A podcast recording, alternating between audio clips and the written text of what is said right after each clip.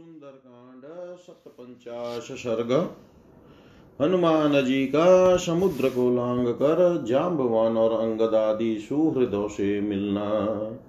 आप्लुत च महावेग व पर्वत, भुजंग, यक्ष, गंधर्व, प्रबुद्ध, कमलोत्पलम्।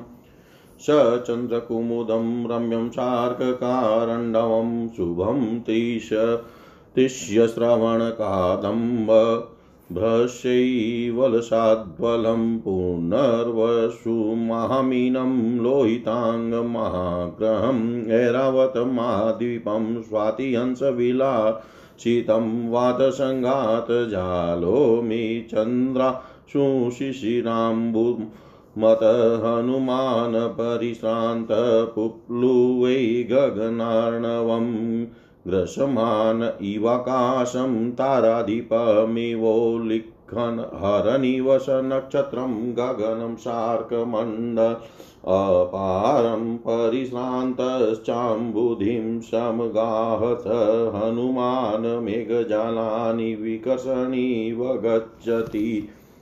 पाण्डुरारुणवर्णानि नीलमाञ्जिष्टकानि च, हरितारुणवर्णानि महाभ्राणि च, काशिरे प्रविशन् व्रजालानि निष्क्रमश्च, पुनः पुनः प्रकाश्च प्रकाश्च, चन्द्रमा इव दृश्यते, विविधा भ्रघनापनगोच धवलाम्बरदृश्यदृश्यतनुवीरस्तथा चन्द्रायते अम्बरे। ताख्यायमाणो गगने स बभुवायुनन्दन धारयन् मेघवृन्दानि निःसृपन्तश्च पुनः पुनः। नदननादेन महता मेघस्वन महास्वन प्रवराण, राक्षसान् हत्वा नाम विश्राव्य चात्मन, आकुलां नगरीं कृत्वा व्यथयित्वा च रावण अर्धयित्वा महावीरान् वेदेहीमभिवाद्य च। आजगाम महातेजा पुनः मध्येन सागरम् पर्वतेन्द्रं सुनाभं च समुपस्पर्शय वीर्यवान् जामुक्त इव नाराचो महावेगोऽभ्युपागमत् स किञ्चिदारात् सम्प्राप्त समालोक्य महागिरि महेन्द्रं मेघशङ्का संननाद स महाकपि स पूरयामास कपिदिशो दश समन्तत्।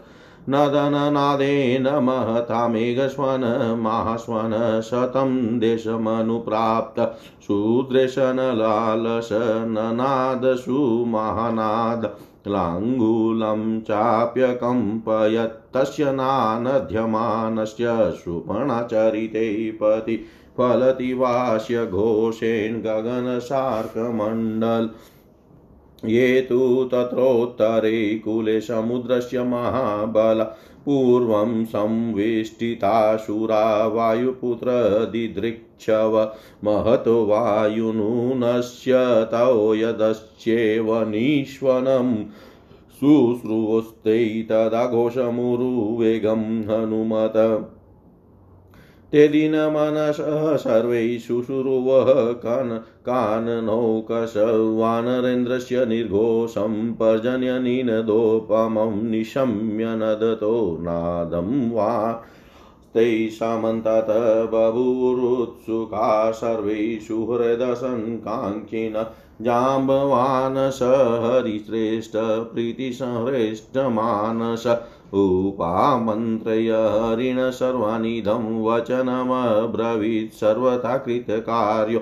असो हनुमान् नात्र संशय न हि अस्याकृत्कार्यस्य। नाद एवं विधो भवेत् तस्य बाहुर्वेगं। च निनादं च महात्मन निशम्य हरियोर्हिष्ठा समुत्पेतुर्यतस्त तेन गानाग् तेन गाग्राण गाग्राणि तेन गाग्राण, गाग्राणि शिखिराचिकशिखराणि च प्रहिष्टाः सम्पद्यन्त हनुमन्तं दिदृक्षव।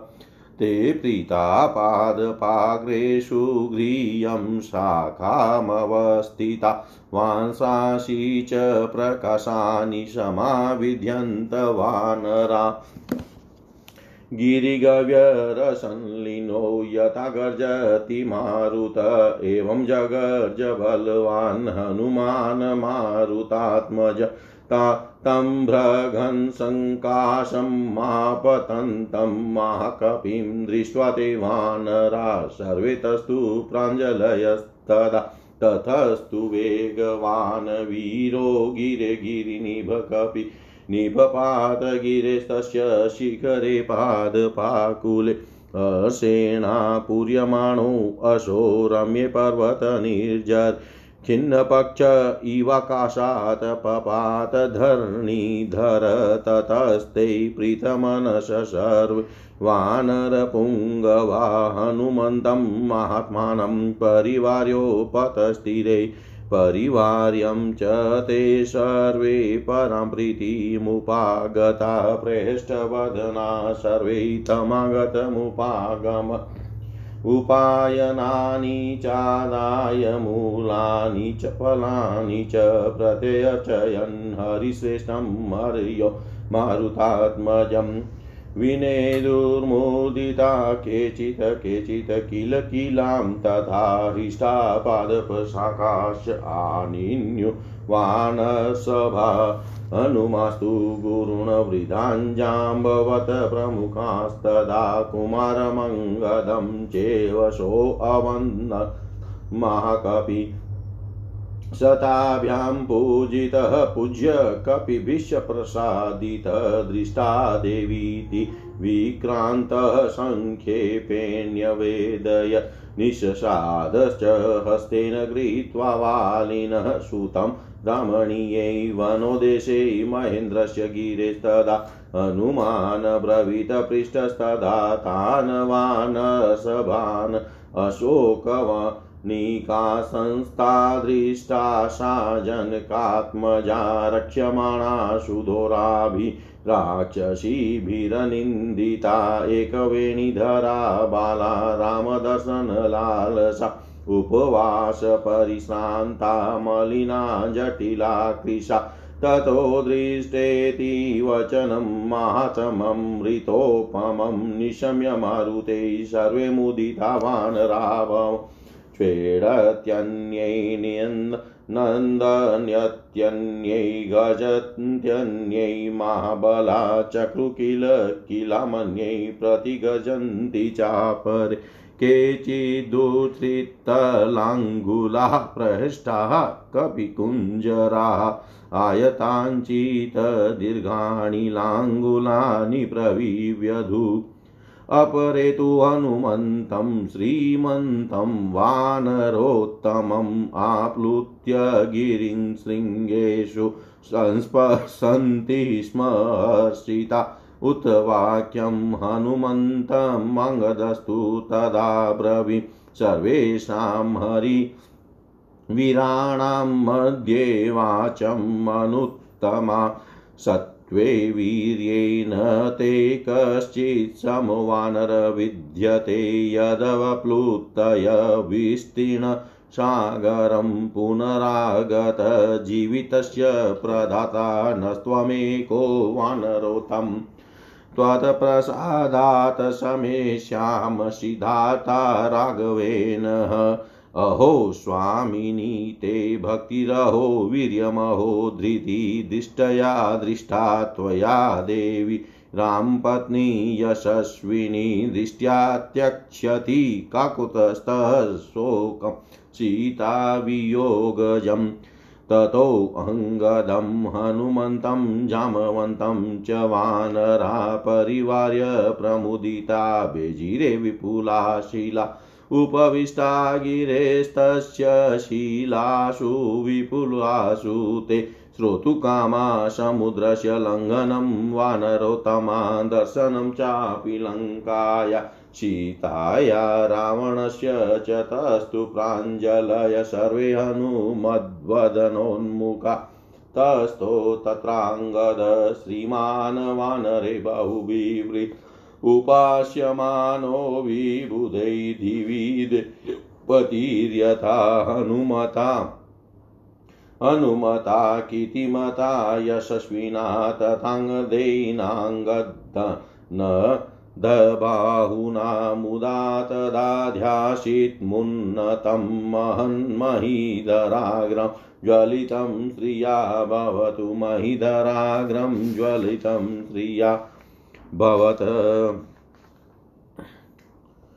पंखधारी पर्वत के समान महान वेगशाली हनुमान जी, बिना थके मांदे उस सुंदर एवं रमणीय आकाश रूपी समुद्र को पार करने लगे, जिसमें नाग यक्ष और गंधर्व खिले हुए कमल और उत्पल के समान थे। चंद्रमा कुमुद और सूर्य जल कुकुट के समान थे। पुष्य और श्रवण नक्षत्र, काल, कलहंस तथा बादल, सेवार और घास के तुल्य थे। पुनर्वसु विशाल मत्स्य और मंगल बड़े भारी ग्राह के सदृश थे। ऐरावत हाथी वहाँ महान दीप सा प्रतीत होता था। वह आकाश रूपी समुद्र स्वाति रूपी हंस के विलास से सुशोभित था तथा वायु समूह रूप तरंग और चंद्रमा की किरण रूप शीतल जल से भरा हुआ था। हनुमान जी आकाश को अपना ग्रास बनाते हुए, चंद्रमंडल को नखों से खरोचते हुए, नक्षत्रों तथा सूर्य मंडल सहित अंतरिक्ष को समेटते हुए और बादलों के समूह को खींचते हुए से अनायास ही अपार महासागर के पार चले जा रहे थे। उस समय आसमान में सफ़ेद, लाल, नीले, मंजित के रंग के, हरे और अरुण वन के बड़े बड़े मेघ शोभा पा रहे थे।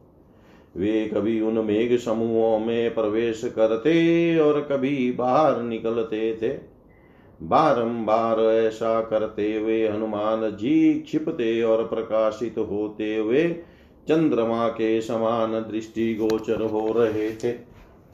नाना प्रकार के मेघों की घटनाओं के भीतर होकर जाते हुए धवलांबरधारी वीरवर हनुमान जी का शरीर कभी दिखता था और कभी अदृश्य हो जाता था। अतः वह आकाश में बादलों की आड़ में छिपते और प्रकाशित होते, चंद्रमा के समान जान पड़ते थे। बारंबार मेघ समूहों को विदीर्ण करने और उनमें होकर निकलने के कारण वे पवन कुमार, हनुमान आकाश में गरुड़ के समान प्रतीत होते थे।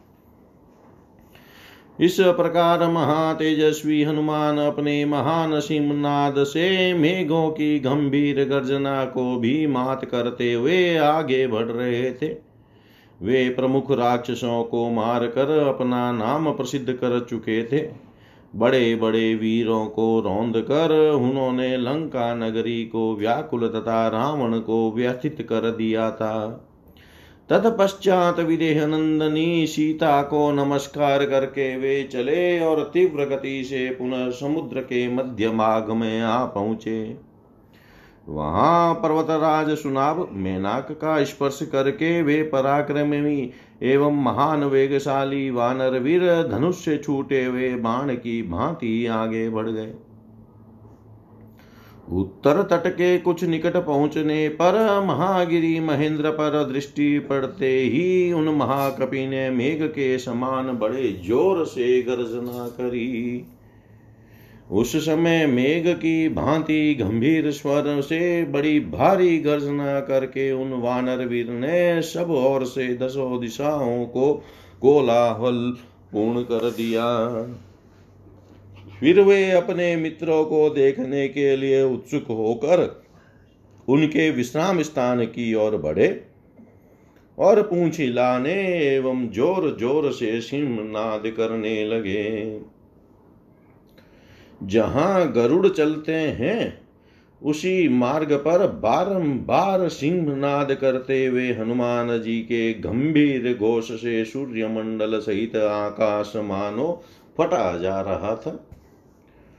उस समय वायु पुत्र हनुमान के दर्शन की इच्छा से जो शूरवीर महाबली वानर समुद्र के उत्तर तट पर पहले से ही बैठे थे, उन्होंने वायु से टकराए हुए महान मेघ की गर्जना के समान हनुमान जी का ज़ोर ज़ोर से सिंह नाद सुना। अनिष्ट की आशंका से जिनके मन में दीनता छा गई थी, उन समस्त वनवासी वानरों ने उन वानर श्रेष्ठ हनुमान का मेघ गरजना के समान सिंहनाद सुना। गरजते हुए पवन कुमार का वह सिंह नाद सुनकर सब और बैठे हुए वे समस्त वानर अपने सुहृद हनुमान जी को देखने की अभिलाषा से उत्कंठित हो गए। वानर भालुओं में श्रेष्ठ जाम्बवान के मन में बड़ी प्रसन्नता हुई। वे हर्ष से खिल उठे और सब वानरों को निकट बुलाकर इस प्रकार बोले, इसमें संदेह नहीं कि हनुमान जी सब प्रकार से अपना कार्य सिद्ध करके आ रहे हैं। कृत कार्य हुए बिना इनकी ऐसी गर्जना नहीं हो सकती। महात्मा हनुमान जी की भुजाओं और जांगों का महान वेग देख तथा उनका सिंहनाद सुन सभी वानर हर्ष में भरकर इधर उधर उछलने कूदने लगे। हनुमान जी को देखने की इच्छा से वे प्रसन्नता पूर्वक एक वृक्ष से दूसरे वृक्षों पर तथा एक शिखर से दूसरे शिखरों पर चढ़ने लगे। वृक्षों की सबसे ऊँची शाखा पर खड़े होकर वे प्रीति युक्त वानर अपने स्पष्ट दिखाई देने वाले वस्त्र हिलाने लगे। जैसे पर्वत की गुफाओं में अवरुद्ध हुई वायु बड़े ज़ोर से शब्द करती है, उसी प्रकार बलवान पवन कुमार हनुमान ने गर्जना की। मेघों की घटा के समान पास आते हुए महाकपि हनुमान को देख कर वे सब वानर उस समय हाथ जोड़कर खड़े हो गए। तत्पश्चात पर्वत के समान विशाल शरीर वाले वेगशाली वीर वानर हनुमान जी अरिष्ट पर्वत से उछल कर चले थे। वृक्षों से भरे हुए महेंद्र गिरी के शिखर पर कूद पड़े। हर्ष से भरे हुए हनुमान जी पर्वत के रमणीय झरने के निकट पंख कटे हुए पर्वत के समान आकाश से नीचे आ गए। उस समय वे सभी श्रेष्ठ वानर प्रसन्नचित हो महात्मा हनुमान जी को चारों ओर से घेर कर खड़े हो गए। उन्हें घेर कर खड़े होने से उन सबको बड़ी प्रसन्नता हुई। वे सब वानर प्रसन्न मुख होकर तुरंत के आए हुए पवन कुमार कपि श्रेष्ठ हनुमान के पास भांति भांति की भेंट सामग्री तथा फल मूल लेकर आए और उनका स्वागत सत्कार करने लगे। कोई आनंद मग्न होकर गरजने लगे, कोई किलकारियाँ भरने लगे और कितने ही श्रेष्ठ वानर हर्ष से भरकर हनुमान जी के बैठने के लिए वृक्षों की शाखाएँ तोड़ लाए। महाकपि हनुमान जी ने जाम्बवान आदि वृद्ध गुरुजनों तथा कुमार अंगद को प्रणाम किया। फिर जाम्बवान और अंगद ने भी आदरणीय हनुमान जी का आदर सत्कार किया तथा दूसरे वानरों ने भी उनका सम्मान करके उनको संतुष्ट किया। तत्पश्चात उन पराक्रमी वानर वीर ने संक्षेप में निवेदन किया, मुझे सीता देवी का दर्शन हो गया। तदनंतर वाली कुमार अंगद का हाथ अपने हाथ में लेकर हनुमान जी महेंद्र गिरी के रमणीय वन प्रांत में जा बैठे और सबके पूछने पर उन वानर शिरोमणियों से इस प्रकार बोले जनक नंदनी सीता लंका के अशोक वन में निवास करती है, वहीं मैंने उनका दर्शन किया है। अत्यंत भयंकर आकार वाली राक्षसियाँ उनकी रखवाली करती है। साध्वी सीता बड़ी भोली भाली है। वे एक वेणी धारण किए वहाँ रहती है और श्री रामचंद्र जी के दर्शन के लिए बहुत ही उत्सुक है। उपवास के कारण बहुत थक गई है, दुर्बल और मलिन हो रही है, तथा उनके केस जटा के रूप में परिणित हो गए हैं। उस समय सीता का दर्शन हो गया, यह वचन वानरों को अमृत के समान प्रतीत हुआ। यह उनके महान प्रयोजन की सिद्धि का सूचक था। हनुमान जी के मुख से यह शुभ संवाद सुनकर सब वानर बड़े प्रसन्न हुए। कोई हर्षनाद और कोई सिंहनाद करने लगे। दूसरे महाबली वानर गर्जने लगे, कितने ही किलकारियाँ भरने लगे और दूसरे वानर एक की गर्जना के उत्तर में स्वयं भी गर्जना करने लगे। बहुत से कपि कुंजर हर्ष से उलातित उलासित हो अपनी पूंछ ऊपर उठाकर नाचने लगे। कितने ही अपनी लंबी और मोटी पूंछ घुमाने या हिलाने लगे। कितने ही वानर हर्षोल्लास से भरकर छलांगे भरते हुए पर्वत शिखरों पर वानर शिरोमणि श्रीमान हनुमान को छूने लगे।